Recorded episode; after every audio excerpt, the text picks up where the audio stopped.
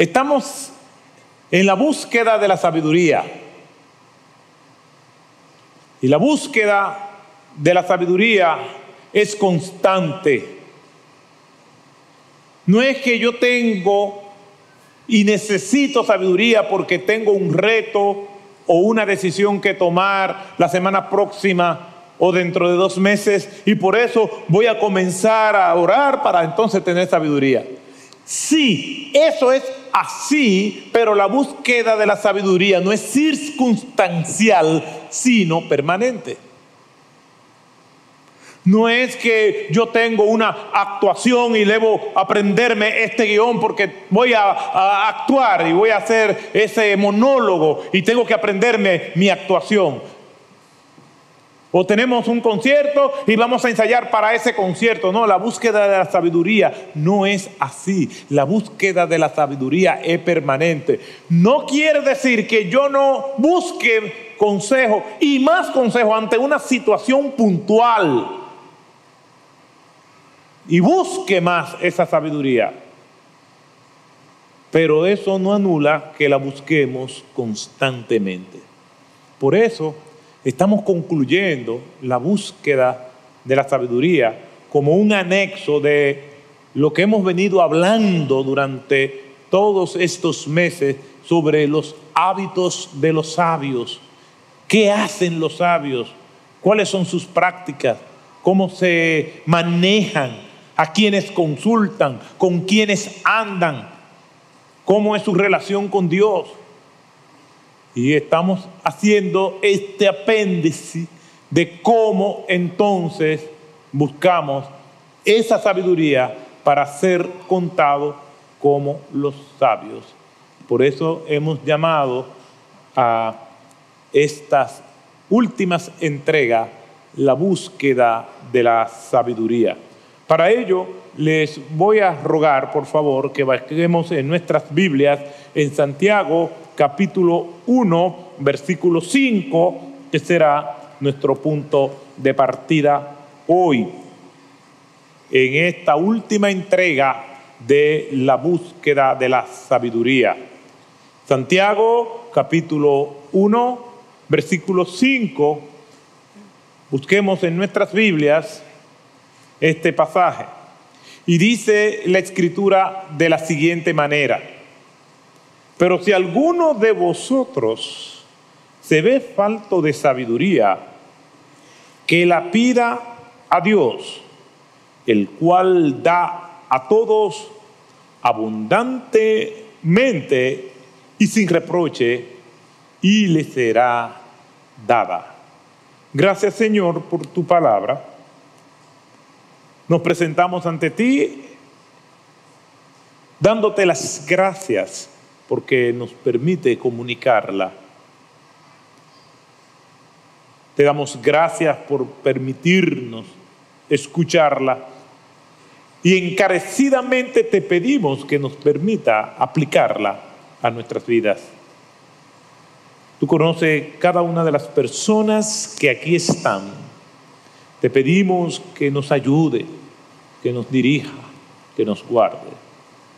Ayúdame a comunicar tu palabra con fidelidad, con claridad, con notoriedad. En el nombre de Jesús. Amén.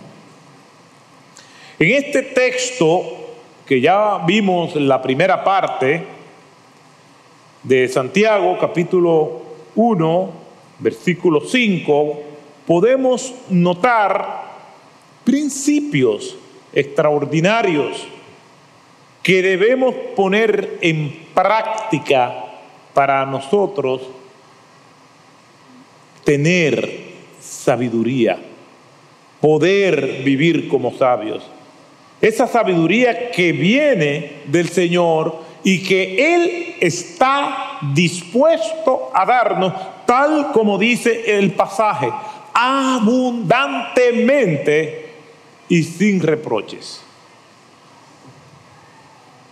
Yo me he puesto a observar personas que yo conozco que ya están avanzada en edad, pero que la conozco desde hace tanto tiempo y esas personas tienen un tema tienen un discurso, una fijación. Y la fijación es que quieren hacerse de dinero.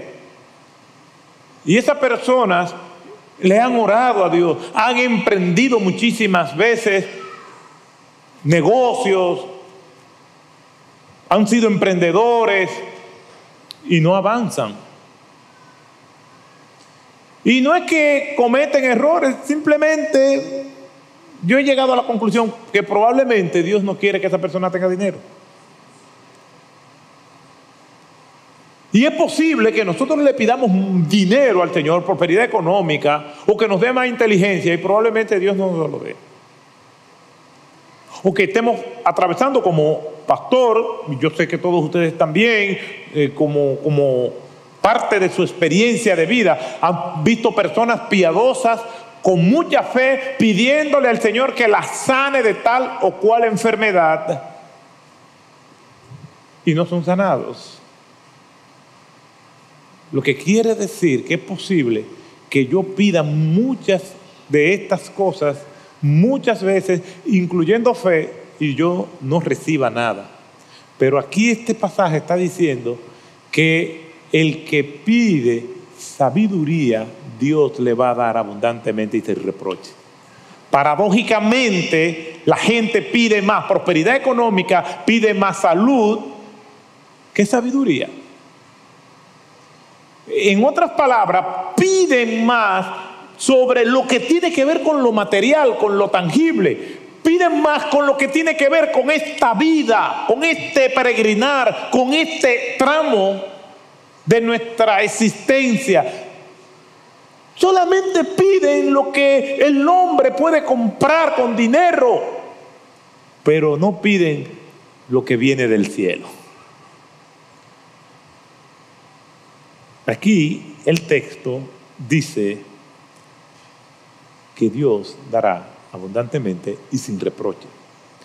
Según acostumbra Santiago, él introduce su tema de una forma breve, si nosotros vemos el pasaje, para entonces luego volver a abundar en el texto.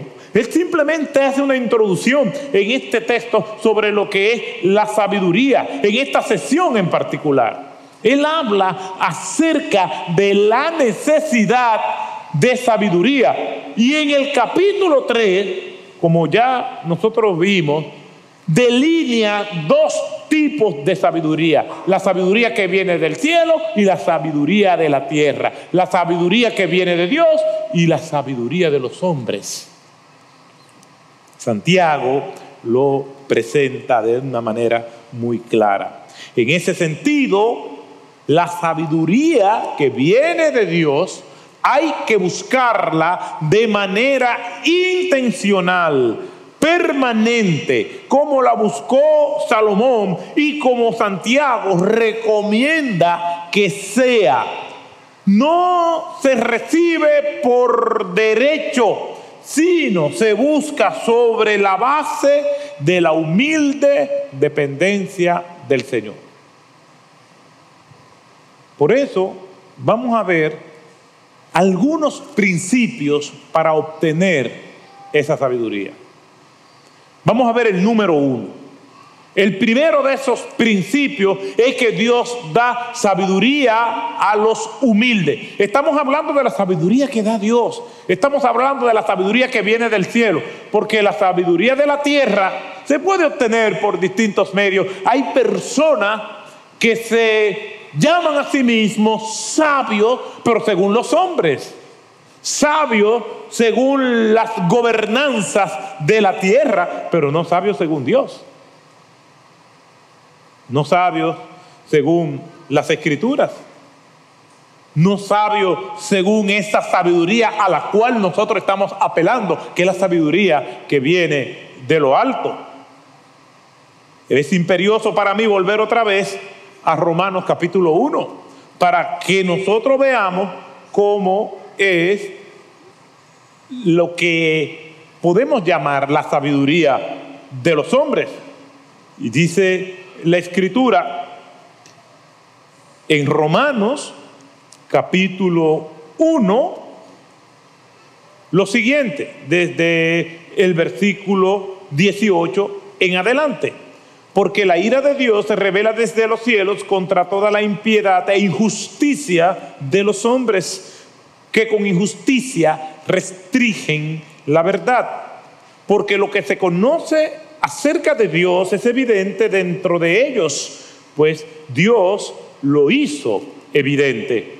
Porque desde la creación del mundo, sus atributos invisibles, su eterno poder y divinidad se han visto con toda claridad, siendo entendidos por medio de lo creado, de manera que no tienen excusa. Pues aún conocían a Dios, no le honraron como a Dios, ni le dieron gracias sino que se hicieron vanos en sus razonamientos y su necio corazón fue entenebrecido. Note lo que dice el versículo 22. Profesando ser sabios, se volvieron necios.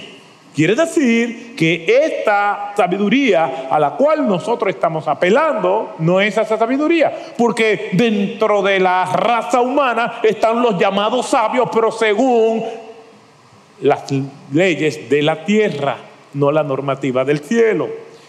Y creyéndose ser sabios, para Dios son unos necios. Obviamente, dentro de esa sabiduría humana, hay una sabiduría humana buena. Y nosotros lo veíamos la semana pasada. Y esa sabiduría humana que es buena es la que coincide con la verdad divina con lo que nos entrega la palabra de Dios, con lo que nosotros vemos revelado en las escrituras. Esa sabiduría humana es buena porque coincide con Dios. Sin embargo, nosotros cuando vamos a las escrituras nos vamos a dar cuenta que si no coincide con la verdad bíblica, entonces no solamente es sabiduría humana, también es necedad. Aclarando esto, entonces vemos que Dios da sabiduría a quienes se manejan con humildad delante de Él. Mire lo que dice en la primera parte de ese texto de Santiago, capítulo 1, versículo 5. Pero si alguno de vosotros se ve falto de sabiduría, esta es una declaración axiomática. Nosotros no nacemos sabios, nacemos con distintos coeficientes de inteligencia, hay diferentes métodos para medir la inteligencia, pero nosotros no nacemos sabios conforme a la escritura. La escritura nos enseña que la sabiduría es algo que se obtiene.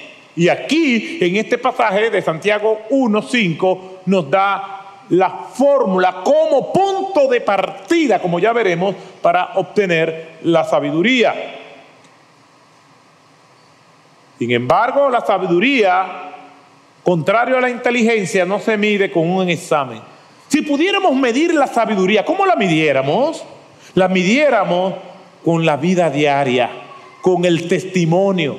La pudiéramos medir por las decisiones que la persona toma, por el resultado, por las consecuencias de las decisiones que hace. Esa es una medida. No es simplemente yo soy sabio, doy declaraciones hermosas o prácticas. ¿Por qué? Porque podemos decir la verdad pero no vivirla. De hecho, de eso está lleno el mundo, de personas que proclaman la verdad y no la viven.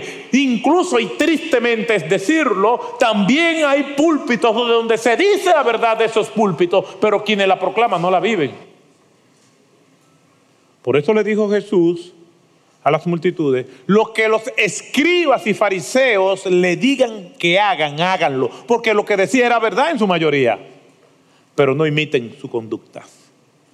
La sabiduría que viene de Dios tenemos que pedirla.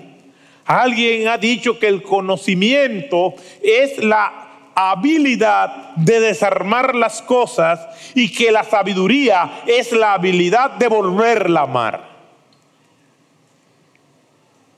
¿Por qué? Porque la sabiduría es sensatez aplicada a la vida, es enfrentarnos a las complejidades, a los problemas, a las dificultades, a los distintos retos y dar una respuesta bíblica a cada una de estas circunstancias, ya sean atractivas o sean hostiles.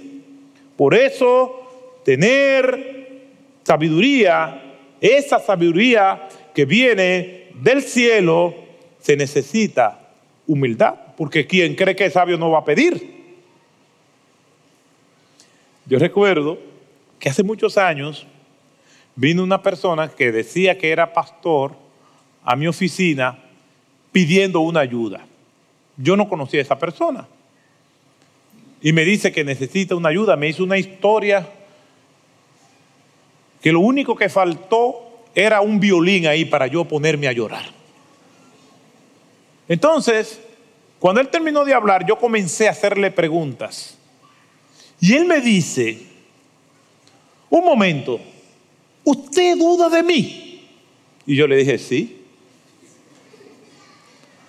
Pero usted no me conoce precisamente por eso. Puesto que no le conozco, tengo que hacer las preguntas pertinentes para saber o deducir si lo que usted me está haciendo es verdad. Es parte de mi responsabilidad. Hay que tener la humildad. En este caso, que este señor no tenía, para poder pasar por los procesos. Él estaba pidiendo, pero en una actitud altiva. Con Dios no es así. Si queremos de Dios, la primera actitud que debemos tener es humildad. Humildad para reconocer nuestros pecados, humildad para reconocer que no somos merecedores de una audiencia ante el Rey del universo, el Señor de señores, el Rey de reyes. Nos acordamos de quién es Dios pero a veces se nos olvida quién es Dios y venimos delante de Dios como que si Dios tiene que respondernos. No, Dios no tiene que respondernos. Tenemos que venir con humildad, acercados confiadamente al trono de la gracia, pero con humildad, sabiendo que el Rey del mundo, el Creador de los cielos y de la tierra, nos va a escuchar, porque un corazón contrito y humillado Él no desprecia, pero al altivo lo mira de lejos. Quiere que Dios te mire de lejos. Mantenga el pechito. Ustedes conocen gente pechito, ¿verdad? Le decimos así. Gente arrogante, petulante, soberbias. Es una incongruencia una persona decir que es sabia y es orgullosa a la vez. Los sabios buscan encarecidamente la humildad. Para recibir humildad hay que estar cerca de Dios. Y para recibir sabiduría hay que ser humilde. Quiere decir que el que no es humilde no es una persona sabia. Miren lo que dice el Salmo 138, versículo 6. Porque el Señor es excelso y atiende al humilde, mas al altivo lo conoce de lejos. En otras palabras, el Señor está cerca del humilde. Pero cuidado, ni usted ni yo somos humildes. Porque si en el momento que decimos estas declaraciones, usted dice, gracias Señor, porque yo sí soy humilde, ahí dejó de serlo. ¿Qué cosa más complicada? Yo creo que la mejor explicación la daba Agustín de Hipona, San Agustín. Y San Agustín decía que el humilde se cree orgulloso, por eso está buscando siempre la humildad. Y que el orgulloso se cree humilde. Y yo he visto personas que dicen así, no, no, no, porque yo soy muy humilde.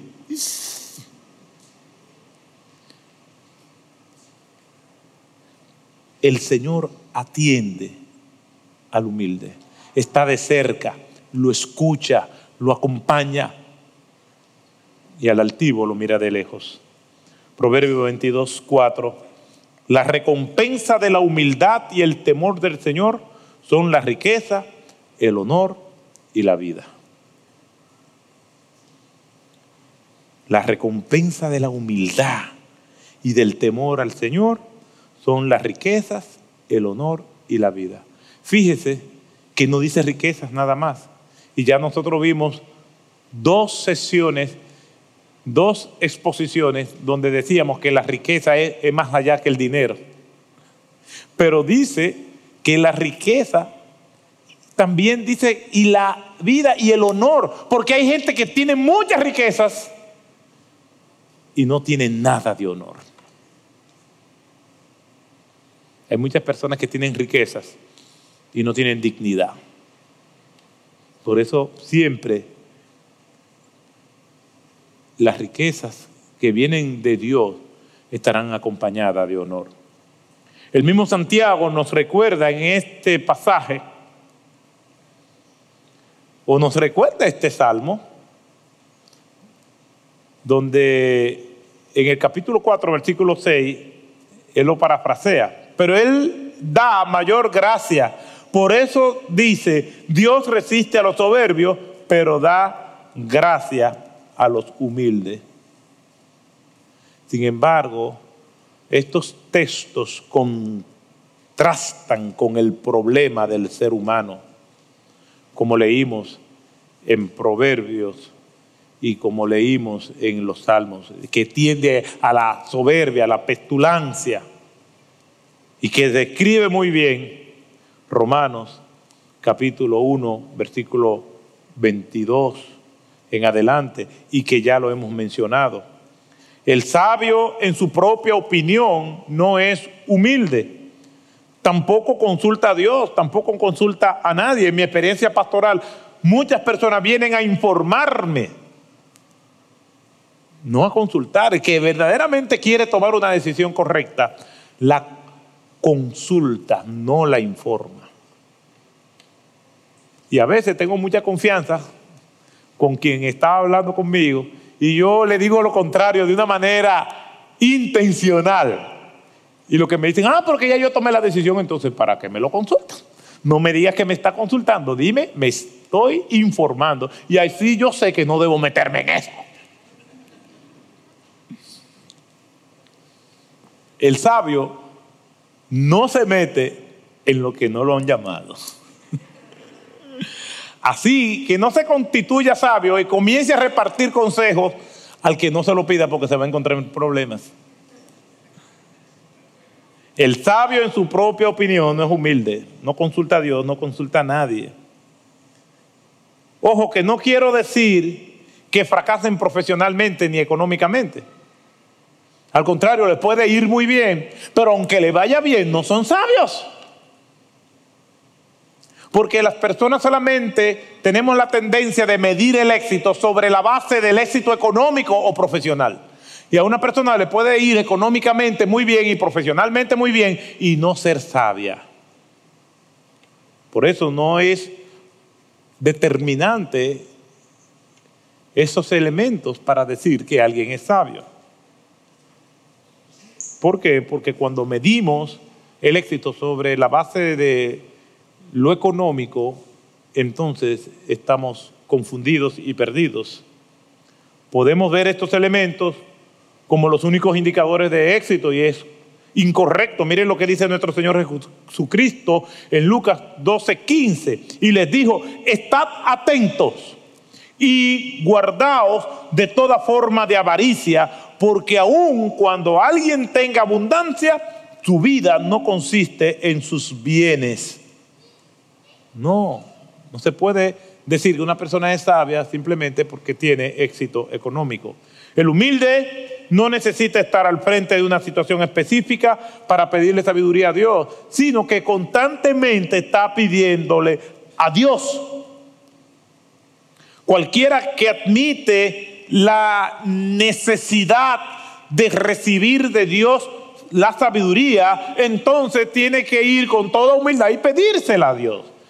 Para recibir sabiduría hay que ser humilde. Santiago le da la posibilidad al lector de examinarse, porque dice, si alguno se ve que tiene falta de sabiduría, si alguno entiende que está falto de sabiduría, si alguno de vosotros se ve sin sabiduría, es decir, la persona tiene que hacer un análisis tiene que ver su introspectivamente, tiene que verse internamente, tiene que ver su realidad, tiene que verse que necesita sabiduría, pero no para un tema puntual, sino permanentemente. Y eso lo lleva a pedirle a Dios con humildad que le necesita en todo momento. Si alguno se ve falto de sabiduría, pídasela a Dios. La sabiduría humana, al margen de lo que nos dicen las escrituras, ha llevado a los seres humanos al borde de la desesperación. Basta con ver los diferentes diarios del mundo y nos vamos a dar cuenta. Proverbio 3, 5 al 7. Nos exhorta y nos advierte a la vez. Confía en el Señor con todo tu corazón y no te apoyes en tu propio entendimiento. Reconócelo en todos tus caminos y Él enderezará tus sendas o tus veredas. No seas sabios a tus propios ojos. Teme al Señor y apártate del mal. Para tener sabiduría hay que ser humilde. Y la humildad es algo que se cultiva en una dependencia permanente del Señor. Entonces, ¿quieres sabiduría? Tiene que ser humilde. Y la humildad no es un título, ni que los demás nos digan que somos humildes. La humildad es un reconocimiento a la gracia y a la dependencia que nosotros debemos tener del Señor. Estar cerca de Dios nos ayuda a practicar la humildad. Número dos, Dios da sabiduría a los que la piden. Una persona puede ser humilde y no pedir algo, pero para poder recibir la sabiduría hay que ser intencional, hay que pedirla. Mira lo que dice el texto. Y si alguno de vosotros se ve falto de sabiduría, ¿qué dice? Pídala a Dios. Los versículos 2 al 4 de este mismo capítulo 1 nos exhortan a tener una actitud piadosa para cuando nos encontremos en momentos de prueba podamos responder conforme a lo que Dios quiere. Porque cuando asumimos la prueba de una manera correcta, las pruebas dejarán un saldo positivo, porque si las pruebas no nos destruyen, nos hacen más fuertes. Porque las pruebas son para nuestro crecimiento espiritual, para abundar más en la oración.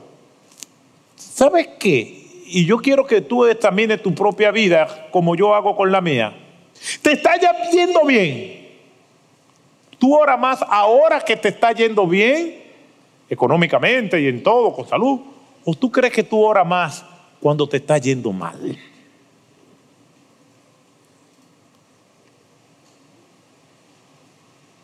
Es posible que haya una persona que no se humilde y dice, yo oro mucho. No, está bien. Gloria a Dios, Dios le bendiga.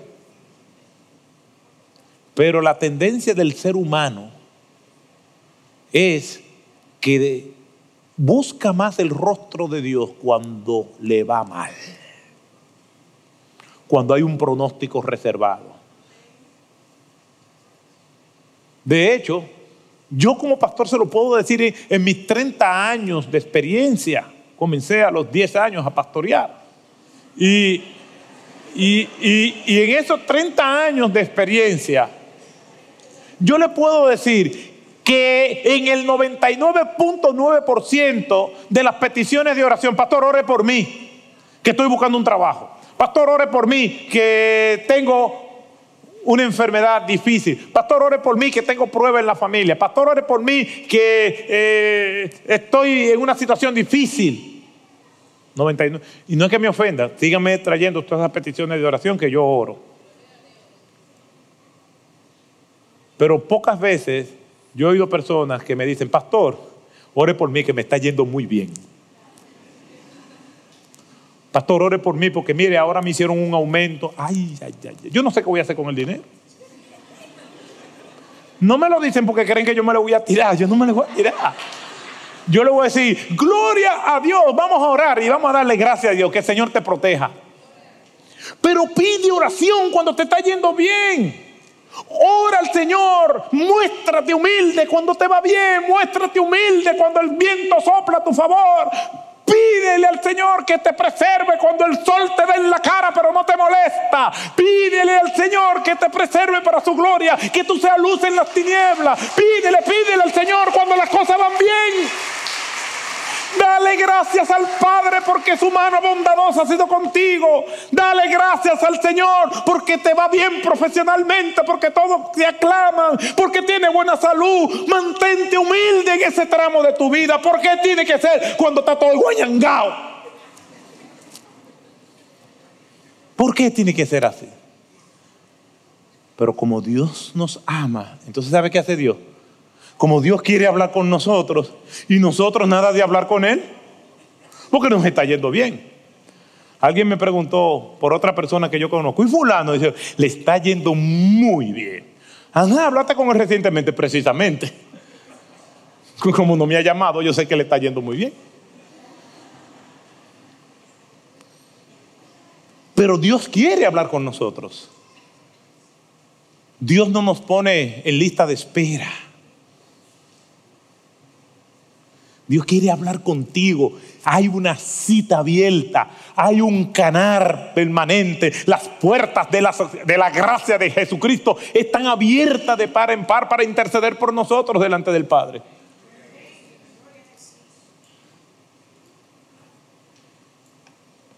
Pero no vamos porque nos está yendo bien. Pero como Dios quiere hablar con nosotros, Dios dice, yo sé que Él va a venir ahora, vamos a mandarle esta prueba. ¡Pum! Coge ahí. ¡Ay, Señor! Ah, gracias a Dios que Él no hace así. ¡Oh! ¿Y qué tú haces por aquí? Los humanos usamos ese sarcasmo. ¡Oh! ¿y qué tú haces ya por aquí? ¡Oh, te acordaste de mí! Dios no es así. Dios da sabiduría a los que la piden. Estos versículos del 2 al 4 es para que aprendamos por medio de la prueba y podamos crecer en medio de ella. Porque cuando asumimos la prueba de una manera correcta, siempre serán de bendición para nuestras vidas. Miren lo que dice los versículos 2 al 4. Tened por sumo gozo, hermanos míos, el que os halléis en diversas pruebas, sabiendo que la prueba de vuestra fe produce paciencia y que la paciencia ha de tener su perfecto resultado para que seáis perfectos y completos sin que os falte nada. Y después dice, pero si alguno tiene falta de sabiduría, o sea, si aún después del saldo positivo que dejan las pruebas, todavía entiende que te falta entonces sabiduría para poder entenderla o para seguir adelante, entonces pide también sabiduría.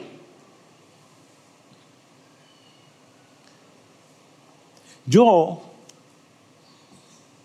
nunca he hecho esta oración, pero me pregunto si sería una oración correcta decir, Señor, mándame pruebas para poder crecer. Aunque no lo digamos, es la manera en que Dios, cuando no aprovechamos las lecciones de las bendiciones, nos manda las lecciones de las pruebas para que crezcamos. Dios quiere instruirnos, nosotros decidimos el método.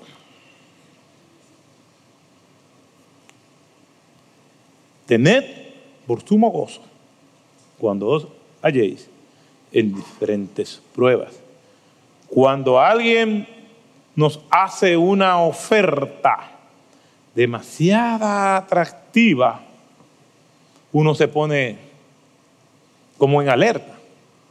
Normalmente el engaño en los negocios tiene varias características. Uno de ellos es la rapidez de tú aprovechar la oportunidad. Que no te dé tiempo a consultar con nadie para que entonces puedas eh, estar envuelto en las ventajas y en la atracción de la oferta. Cuando alguien te dice, mire, yo te voy a decir esto, esto es un negocio, pero no se lo diga a nadie. Duda. Porque si el negocio es bueno, no debo por qué consultarlo con otra gente. Cuando un chico comienza a enamorar a una chica y le dice, mira, no le diga a tu papá y a tu mamá, nada. Esto es entre nosotros. Vamos a salir, pero tú no lo consultes con ellos. Esto es entre nosotros dos. Si tú quieres agradar a Dios, no vas a ceder a ese tipo de ofertas, ni en negocios, ni en una relación sentimental. Dios da sabiduría a los que la piden. Sin embargo, esto se ve como muy lindo. Y ya pedir sabiduría. Y quizá nosotros podemos poder, podemos poner el freno de la precaución porque creemos que Dios es como los hombres.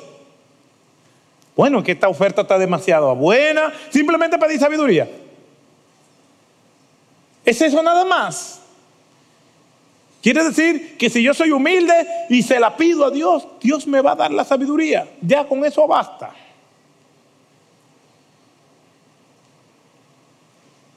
Es sí y es no.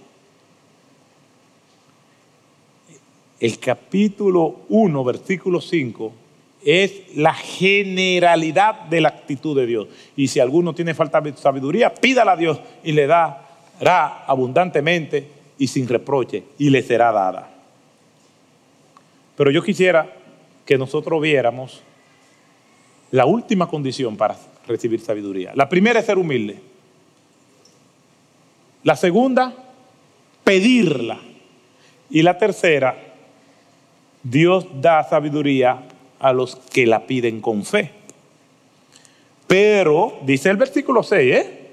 ¿Cómo se llama ese pero? Conjunción adversativa. Pero no es simplemente pedirla. Pida con fe, sin dudar, porque el que duda es semejante a la ola del mar, impulsada por el viento y echada de una parte a otra. No piense que el que esté pidiendo sin fe, ese hombre recibirá cosa alguna. O sea, no va a recibir nada. En este texto pareciera que Dios nos dará sabiduría y que lo único que necesitamos es pedirle. Pero nos preguntamos, ¿es eso lo que quiere decir el texto? Solo pedir y listo. Sin embargo, no es así.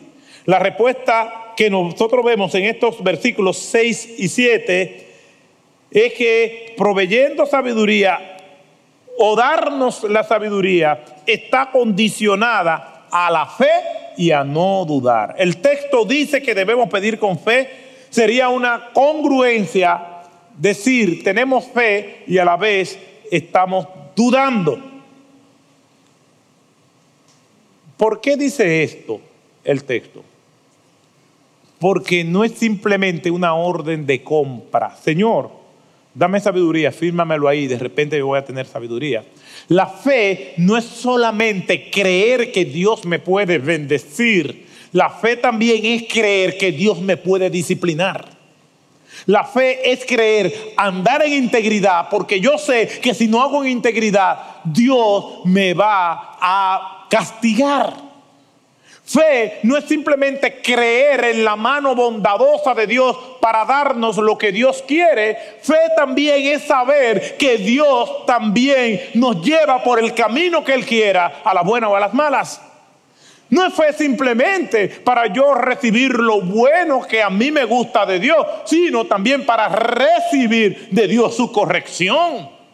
Cuando yo hago lo que me da la gana, me estoy volviendo una persona sin fe, porque creo que puedo hacer lo que me da la gana y quedarme impune. Fe es creer que no vamos a quedar impunes. fe es creer que también tenemos que darle cuenta a Dios. No es simplemente, Señor, fírmame para que me des mucha sabiduría. Sí, es creer que Dios me la puede dar, pero también es creer para andar en integridad delante de Él. Yo no puedo tener fe para una cosa y para otra no. Dios no obra así. Yo no puedo creer que Dios está dispuesto solamente a bendecirme y afirmarme todo lo que yo le pida y yo pretender seguir haciendo lo que yo quiera. ¿Qué dice la Biblia? Sin fe es imposible. No hay forma, no hay medio, no hay medida, no hay esfuerzo humano. Sin fe es imposible agradar a Dios. Punto. Si tú tienes fe solamente creyendo con que Dios te lo va a dar, pero no tienes fe para andar en integridad delante de Dios, entonces no recibirá cosa alguna. Hebreos 11:6. Y sin fe es imposible agradar a Dios porque es necesario que el que se acerca a Dios crea que Él existe y que es remunerador de los que le buscan. Dios va a obrar, Dios va a bendecir, pero Dios también demanda de nosotros que creamos en sus normativas, en que tenemos que andar en integridad, en santidad delante de Él. Después que nosotros entonces entendamos que tenemos que ser humildes, que tenemos que pedir, que tenemos que tener fe, entonces Dios hará su parte. Dios dará abundantemente y sin reproche, el cual da a todos abundantemente y sin reproche. ¿Quieres sabiduría? Quiero sabiduría. Entonces tengo que entender que me falta tengo que reconocer mis limitaciones. No me puedo apoyar en mis conquistas académicas o conquistas económicas. No importa lo rico que tú puedas ser, necesitas de Dios.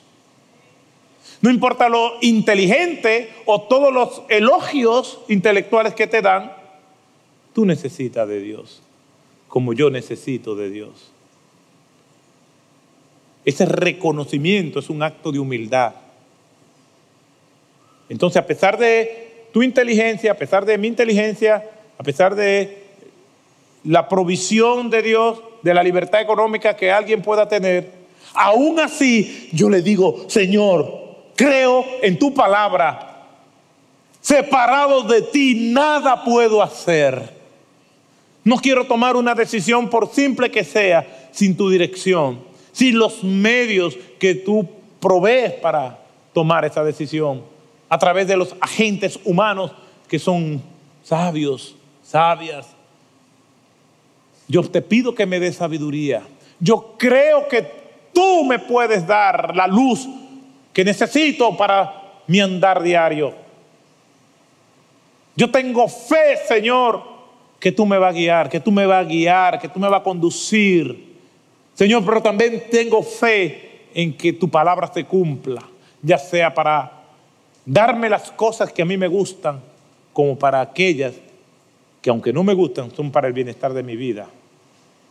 Entonces, Señor, lo único que me queda es esperar esa sabiduría.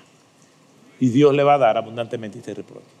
No es la promesa de ser rico, ni ser el más inteligente, sino de vivir una vida sabia plena delante del Señor. Una vida de gozo delante del Señor. Que comienza cuando el ser humano reconoce que es pecador, le pide perdón por sus pecados al Señor y se arrepiente y vive una vida para el Señor. Se comienza la sabiduría cuando comenzamos a caminar en Cristo. Pero lo deprimente y triste es que hay muchas personas que se llaman cristianas y no viven así. Una contradicción, porque el Señor ha prometido que va a dar abundantemente y sin reproche.